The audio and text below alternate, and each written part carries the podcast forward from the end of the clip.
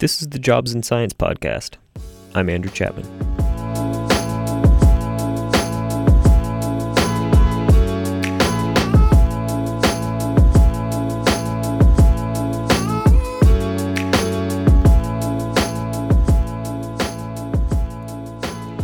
As scientists, I think it's kind of common to to joke about the the small number of people around the world that will read, let alone care about the work that we do.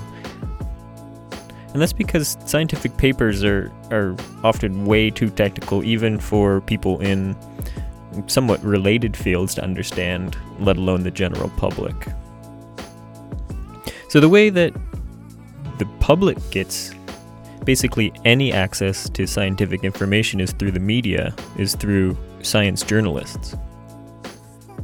They have the job of distilling all of the scientific information down to the things that feel timely and relevant.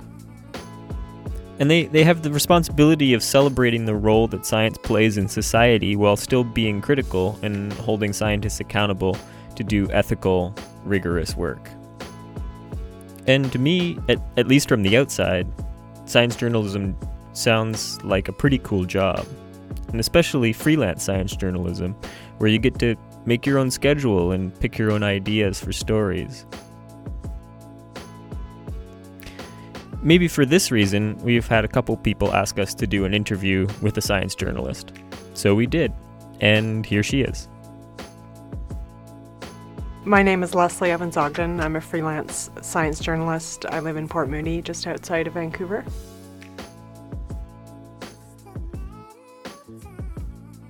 Leslie will tell us her story of how she became a science writer. Uh, she started in academia, went through a PhD, did a postdoc, had a family, and at some point decided that it was maybe time to look at other options. And eventually, she got into freelance science writing. Uh, and so she'll describe all of those transitions and how you can build up skills in science writing if you're interested in that career. And also guide us through the whole process of doing a piece from the initial pitch to the final publish. Stay tuned. Uh, I'm a writer, probably as good as Elton John. But what's writing good for if it ain't helping moms? I'm trying to feed Japan while seeing sights Lebanon and wiping away tears of the girls that's getting felted on. I'm trying to get my felt pin on, but the block is hot.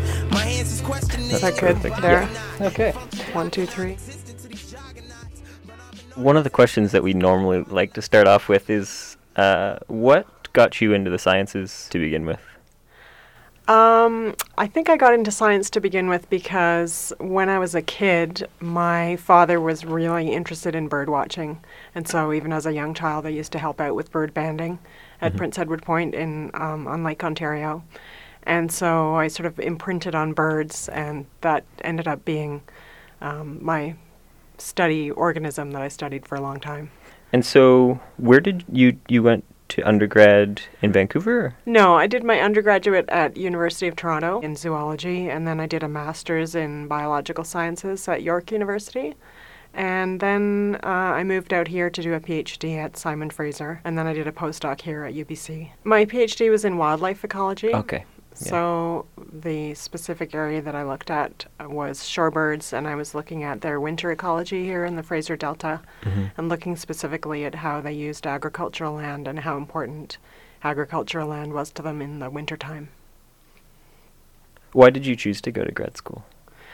Um, well, I got really switched on to field ecology uh, by taking a field course one summer when I was an undergrad. It was an insect biodiversity course in Costa Rica, and it was just, it totally blew my mind. It was really exciting to be out in the field, and uh, I just loved it. And I thought, wow, this is, this is exciting and interesting and Right. stimulating, and I wanted to go to grad school so I could do field ecology. So after you did your PhD, Right. at some point you made a decision you were going to go even further and do the postdoc. Yeah, so my original goal um, was, you know, I wanted to, to get a faculty research position. That was my original plan. So after I finished my PhD, I did a postdoc.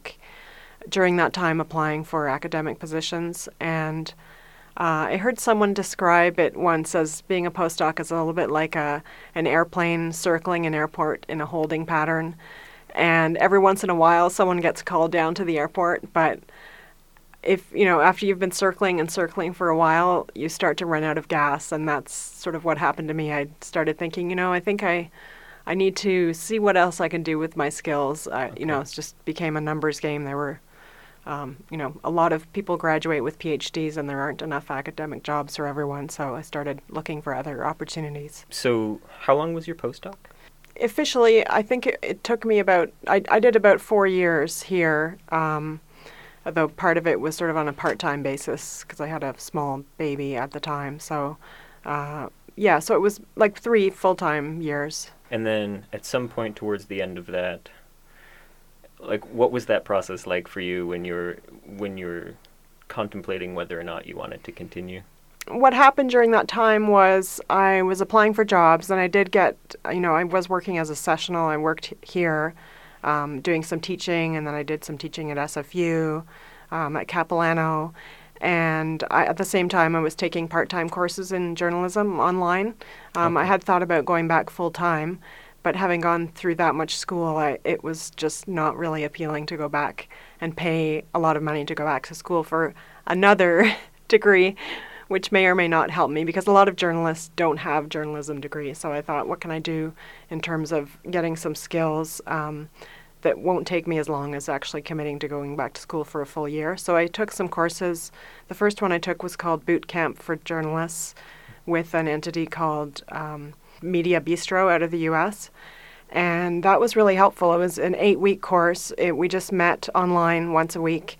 And I had an instructor who was a former editor at Cosmo magazine, of all places. So that was my teacher. And then we had a, you know, it was a fairly small group of people. And so each week we learned a different genre of journalism.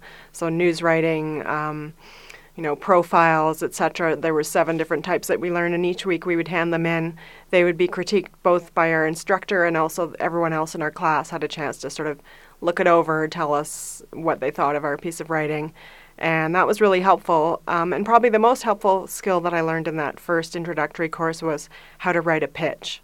And that, that's been helpful ever since. At what point did you realize like journalism was Um, well, the funny thing is, when I was actually about 17 and sitting around the dining table at my home in Kingston, I was filling out applications for undergrad at university and wasn't quite sure what I wanted to study, but it was thinking about different options. And my remember my dad saying to me, "Well, you know, Leslie, you're good at science and you're good at writing. Maybe you should consider being a science journalist." But I was a teenager, and you don't want to listen to your parents when you're a yeah. teenager. And I thought, ah. Of course, I don't want to do that. So I went into music in undergrad and then switched into sciences, okay? master's, PhD, postdoc, and then uh, so the journalism came much later. But I've always loved writing. I just never really considered making a career out of it until much, much later on. Right. I mean, did you find did you find the academic writing satisfying? Um, not particularly. I mean, it's very formulaic Yeah, and exactly. quite dull, really. I mean, it's you know, and it, it's meant to be that way. Mm-hmm. Um, but when I first took this first journalism course and started writing in a more um, sort of mass media style, it was a bit. It felt a bit like having the the chains taken off my ankles. It was just. It was really fun to be able to write in a more popular, sort of fun, Yeah. yeah. informal style. I mean, you had a family at this point too. Yeah, so I had my son was two when I started my PhD at SFU, Okay. and then I had my second son was born uh, ten days after I handed in my PhD thesis. Oh wow! Yeah. He was my deadline. he, he waited. Eh? Yeah, he was the deadline. Um, and then I had a third child during my postdoc, so I have three. So all of them during your academic Yes, career. yeah. So did that? Did do you think that that played a role in your decision to find a different airport to land in? Yeah, I mean, I think had I been single and didn't have kids in school, um, and also didn't have a partner that had a, a you know a, a well-paying job here in Vancouver, I would have been far more likely to consider doing another postdoc in a different city or being open to, you know, um, jobs at at universities, small universities in the U.S., for example. But in terms of doing a second postdoc, it didn't make sense make sense financially for to uproot the whole family for a very poorly paid job in a in a because um, most of the opportunities I was looking at were in the U.S. Mm-hmm. and um, yeah, it just would would have been financially pretty much financial suicide to yeah, to be able to to do that. So that was that was definitely part of the decision. And you're I remember reading somewhere at one point. Is your your husband is Australian or uh, no? Australia. I met him when we were both youth hosteling in Australia. I met him in a swimming pool at a youth hostel. okay, mm-hmm. yeah. So, uh, at what point did you travel then? Uh, I traveled in between my third and fourth year when I was doing my undergrad. I took off and went tra- backpacking around New Zealand and Australia. Okay was he Canadian? No, he was British and had emigrated to Australia because he hated the British weather. Okay. And then eventually I imported him to Vancouver. Right, so right. Go figure. There you go. cool. Okay, so uh, I guess just kind of going back to the timeline, you you had done these online courses, right? And I've kind of looked into this myself, and and I know people who have as well, and and it's like it's the it's the point when you actually get started that seems right. like an enigma to me personally. Uh-huh. You know, like people are looking for a portfolio, but if you don't have one, how do you convince them to, you know, to take you, you on, take, take your pitch or whatever? Right. So can you describe like how you got started doing it? I didn't have what you might call a portfolio when I started. I had I was literally in the middle of taking this boot camp for journalism course, mm-hmm. and they taught us how to write a pitch. So I thought, okay, I'm going to practice writing pitches and see what I can do. And so I, I started really carefully looking at uh, some publications that I thought I could potentially write for, um, because one of the things about breaking is is you really have to know the the publication or the the entity that you want to, you know, produce things for.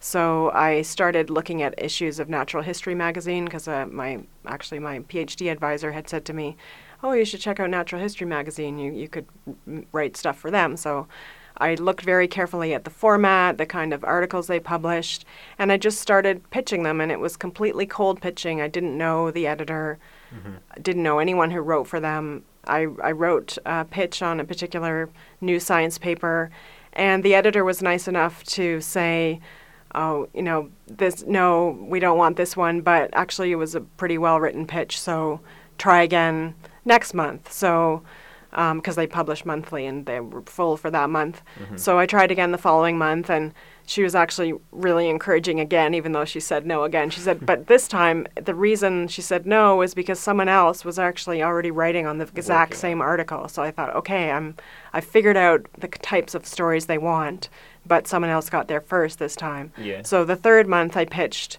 and that third one she said yes, and that was my first kind of okay. success. And right. that I had, didn't have any portfolio to show them. I just, but when you're starting out, a pitch is an example of your writing. So you just make sure you know there's no typos. It's well written. Mm-hmm. It's not too long.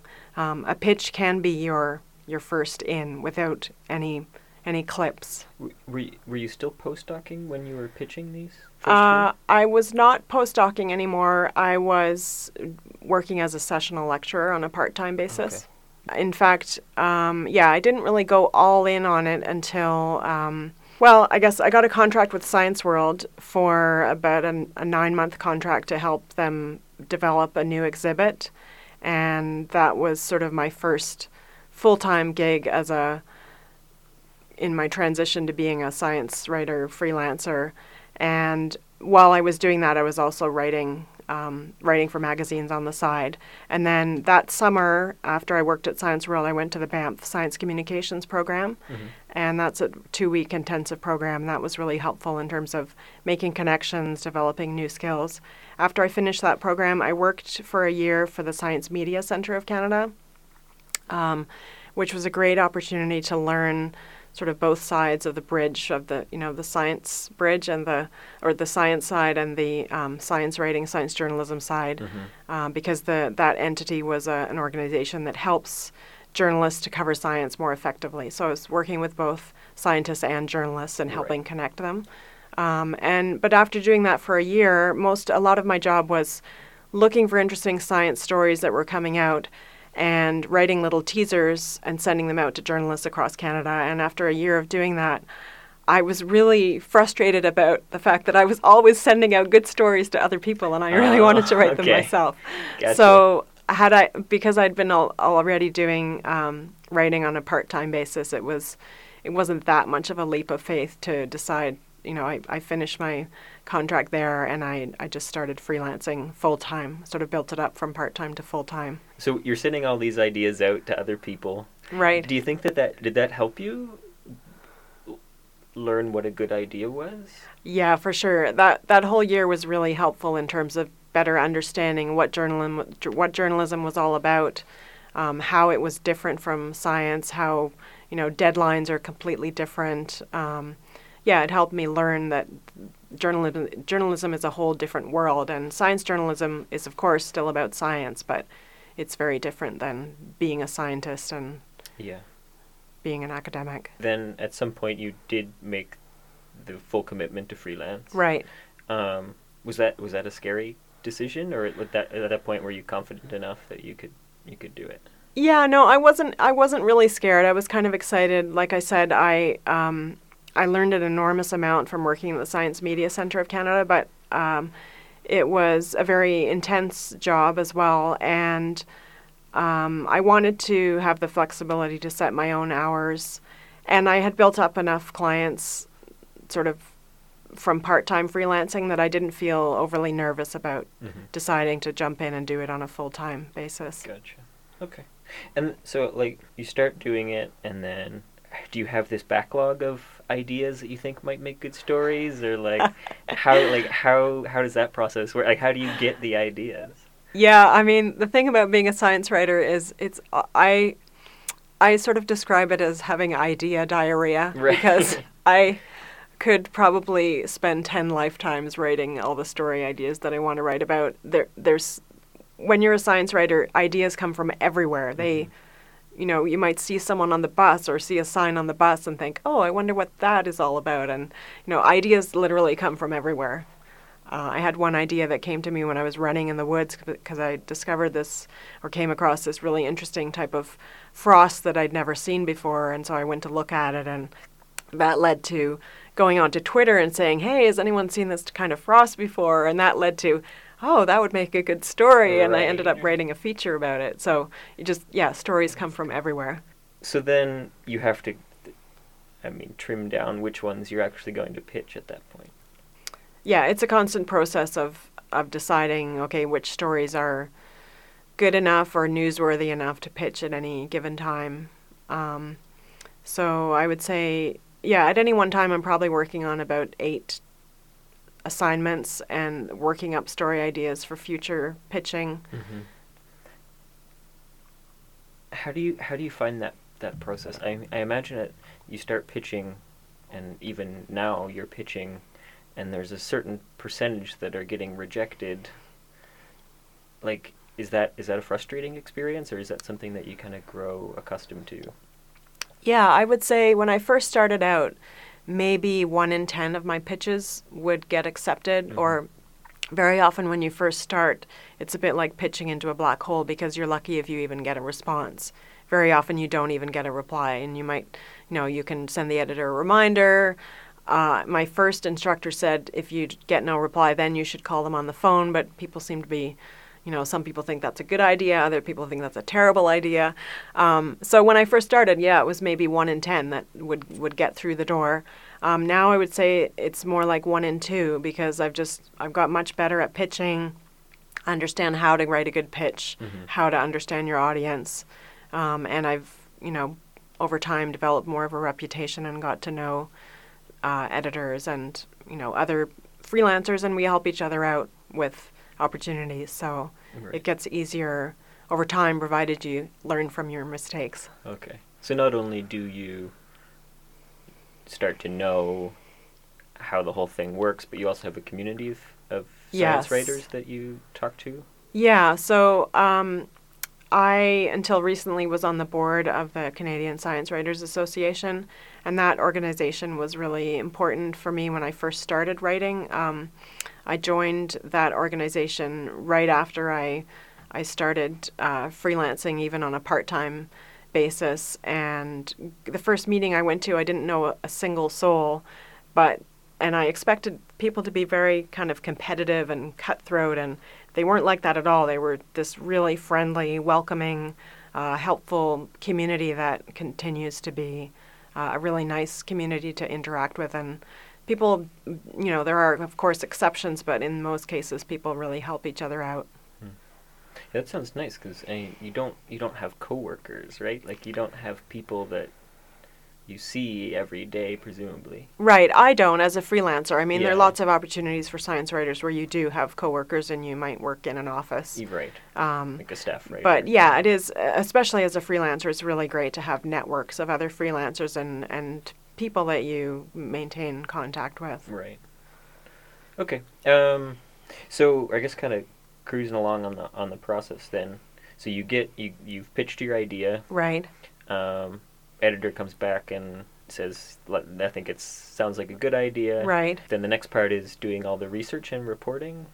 Well, the next part is um, finding out from your editor, you know, how long is the story going to be, and then uh, if you don't already work for them, negotiating a contract because they might offer you, you know, X amount, and it's not. You, you, that's also where your community comes in handy because you can say, hey, I just pitched a piece to, you know, Science Weekly or whatever the publication is, and they're offering offering to pay me fifty cents a word. Is that reasonable, or what do you get paid when you write for them? And that's that's the kind of information sharing that's really helpful to get from others. So, yeah. So the first thing is uh, you get your contract. You look at the contract. You either sign it and say, yeah, that's great, or you negotiate back and forth to try and get better copyright or um, better pay.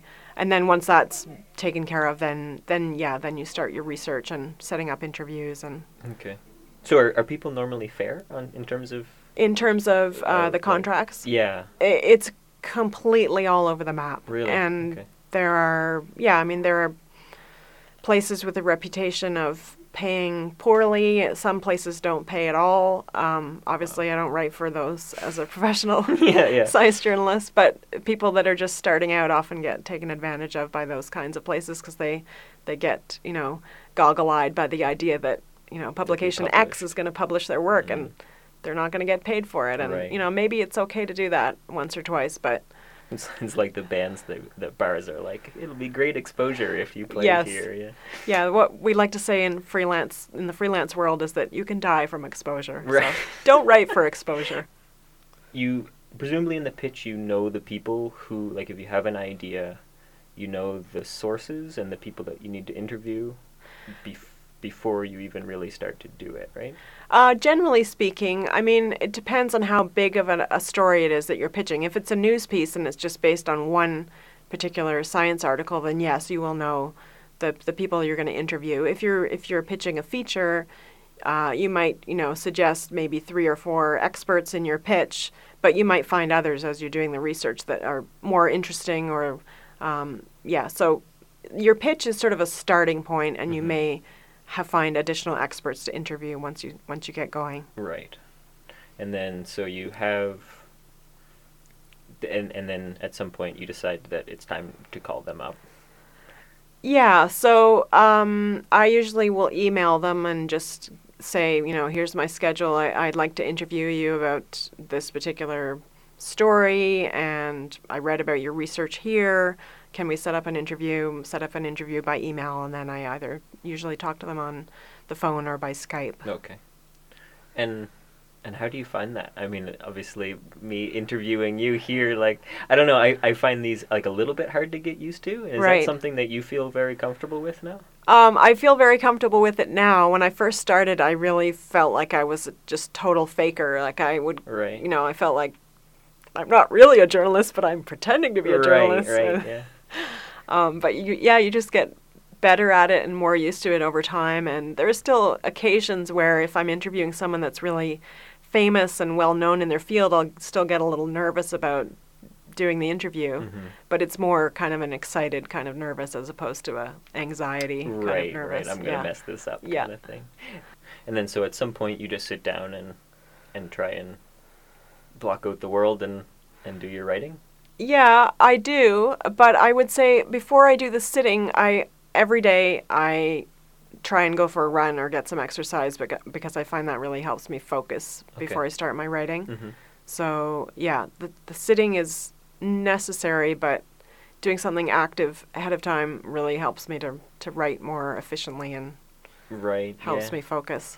So w- would you say that's it's your least favorite part then? The writing? Yeah. No, actually, it's my most favorite part. Oh, I love it. Right. Yeah. right.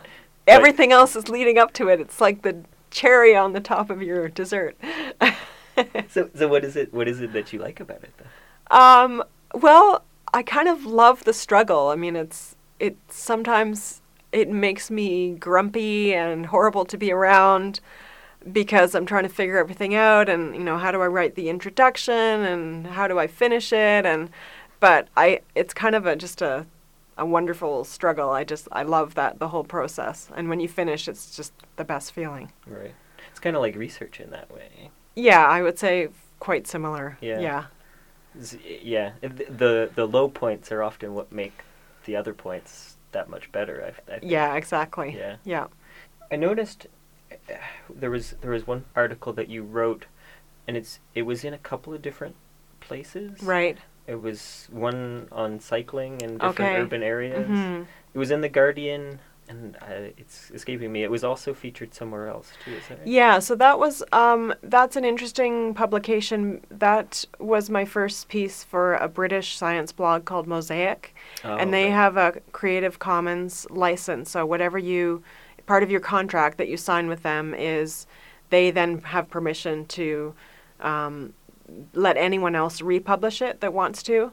And so, yeah, that piece got picked up by quite a lot of places, including The Guardian and uh, Pacific Standard in California, um, Matter in the US. It was picked up by quite a few different places. Um, another thing that kind of struck me about that piece, as like as a cyclist myself, I feel, I feel as if, if it were me, I'd be like, how can I find a way to write an article about this thing that I really want to do? Right. It was was that this, the case in this situation? Sort of. I mean, the at the time, the Canadian Institutes of Health Research were giving out these really amazing journalism fellowships. They were twenty thousand dollars, and you could apply for them. It was like writing, writing a research grant, but there was a journalism grant. And so when I first found out about them, I thought, "Wow, that sounds amazing!" And you can use part of it for travel. And what can I do that would be really cool and interesting? And I started looking on their um, website for the different areas of research that they do, and one of them what had to do with you know exercise and the health benefits of exercise. And then I started noticing there was a group that studied cycling and at UBC and SFU, and I thought that would be cool. And so I sort of developed the idea from there. With the grant money, um, I was able to go to Copenhagen, uh, Amsterdam, London, Paris, uh, Vancouver, Toronto, Montreal. So have you done any other, any other projects that involve travel as well? Yeah, I just did another piece for Mosaic that came out, um, I forget, like six months ago or so. That would also involve some travel in, within Canada, though. I went to Alberta and Calgary and Montreal for that for the reporting for that trip Okay, and so for that piece. that's another part of the negotiation is like I need some money if I want to do this properly. Yeah, I mean, these days there are actually very few places that have travel money for Mhm. journalists. So that was one of the appeals of writing for this new blog, Mosaic, because they did, they made it known that they had travel funding. And so if you had a really great idea that you wanted to travel somewhere to report on a story, that they, you know, provided your story was a solid one that was interesting, Mhm. they were willing to fund your travel. So there aren't very many places Right. you know, besides the really the, the the ones that are tough to get into, like National Geographic, Yeah. Right. New York Times, those places have money to send you places. Mhm. Is that is that a recent thing? Is is it you know because everything is more online, less print? Is that like the funding's lower? Well, I think in general, I mean, a lot of people have been sort of um, bemoaning the demise of journalism in general, and yeah, there have been huge cutbacks and reductions in the number of dedicated science journalists everywhere, not just in Canada, all over the world. Um, and part of those cutbacks is, yeah, that they, they just don't have the money to send you off to wherever it is you want to go to write your story. So, Um, So would you say it's? I mean, you kind of left one area with lower funding to another area with lower funding. I mean, funding that's like decreasing over time. Uh, Do you think that is that a trend that's going to continue? Like, if someone wanted to start a career in science journalism, is that something that they should be aware of? Yeah, I mean, I think you'll read a lot of doom and gloom scenarios about journalism and how it's a terrible time to become a journalist. Um, that said, there, eh, but I mean, I am making a decent living at it, and it's certainly possible if you're persistent and you know deliver your stories on time, develop good relationships with editors, are assertive but also polite. Um, it's it's completely feasible. There are opportunities out there. A lot of print magazines and newspapers are going getting flushed down the toilet, but there are a lot of digital and online opportunities now that didn't exist before. So it's yeah, it's totally feasible to make a living being a science journalist and probably even more feasible to, to do science writing more generally because there are a lot more um, potential jobs. You know, communicate every uh, university has needs for communicators. You know, um, media relations communicators uh, in different areas. So science, every science entity has communications people that that work with journalists and help get their stories out. So. Yeah, yeah. So I guess like, kind of projecting into the future a little bit. What like, what what do you see as like, y- you know, five years or ten years is is freelance still the direction you'd like to go in? Yeah, I mean, there would have to be a pretty sweet deal for me to leave freelancing and Mhm. take up some kind of staff position. Um, I love the flexibility of it. I'm also my sort of you know five and ten year goal is to to do not just print and online journalism, but also get into doing more radio and television work. And Mhm. I've been actually working for the last year or so with a documentary film producer in Montreal, um, doing some writing and research for for that um, production company. So that's been really interesting, and that's an area that. So I'd like to be, I guess, what you could call a, a multi-lancer, where I'm not just writing for print and online, but also writing and producing for television and radio as well. Right. M- more more types of media. Then. Yeah, Yeah. multimedia. Yeah. So is that? I mean, that's uh, the more you know kind of thing. Like the the more you know, the the the safer you'll be, or is that you're more just excited about it and that's what you Um, want to do? Yeah, I mean, I think it's a bit of both. Uh, I think most journalism students going through school today are told by their teachers that you have to be, you know, a jack of all trades because very often you will, when you submit your story, they, they want you to have video on your iPhone that you submit with it, or they want you to take Mhm. pictures. And so, whereas before they might have had, you know, three people doing that, now it's one person doing everything. Um, so there's a certain amount of yeah, there's a certain amount of stability of being able to have those skills, and but I, it's also a personal interest. I really, I I like storytelling not just in print, but I'm really interested in storytelling in a visual and audio way as well. Right. Yeah. I mean, I kind of think like that kind of covers all the bases. Is there Okay. is there any other th- things that you think like I should ask you?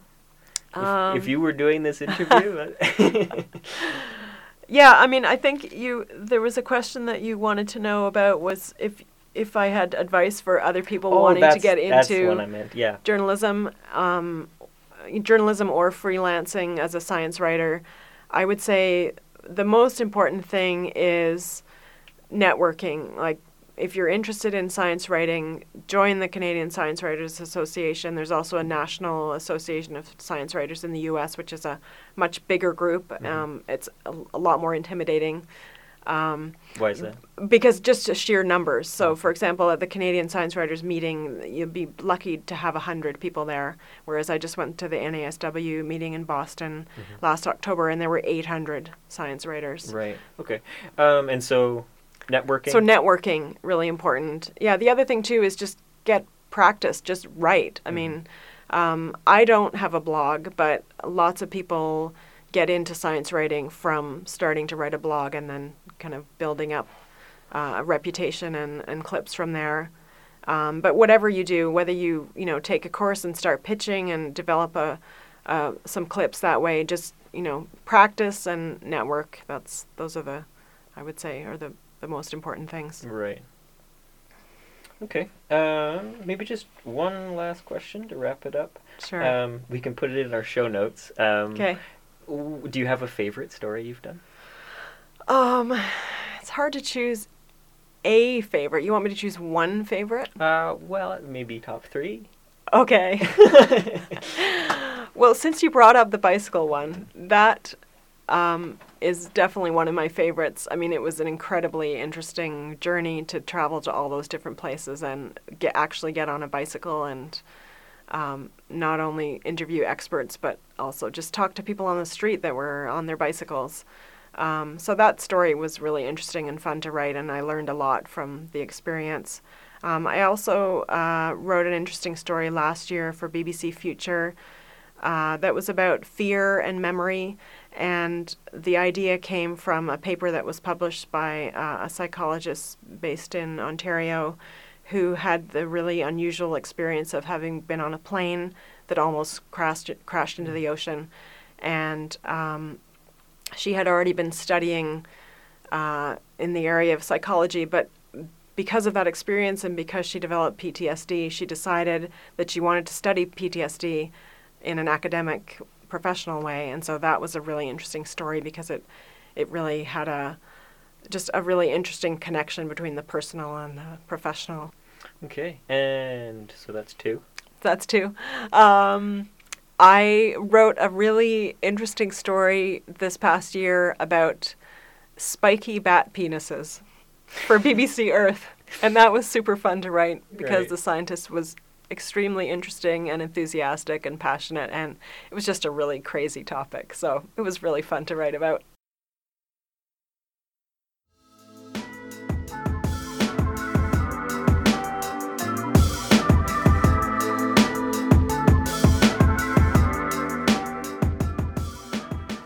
Very big thanks to Leslie for agreeing to do that interview.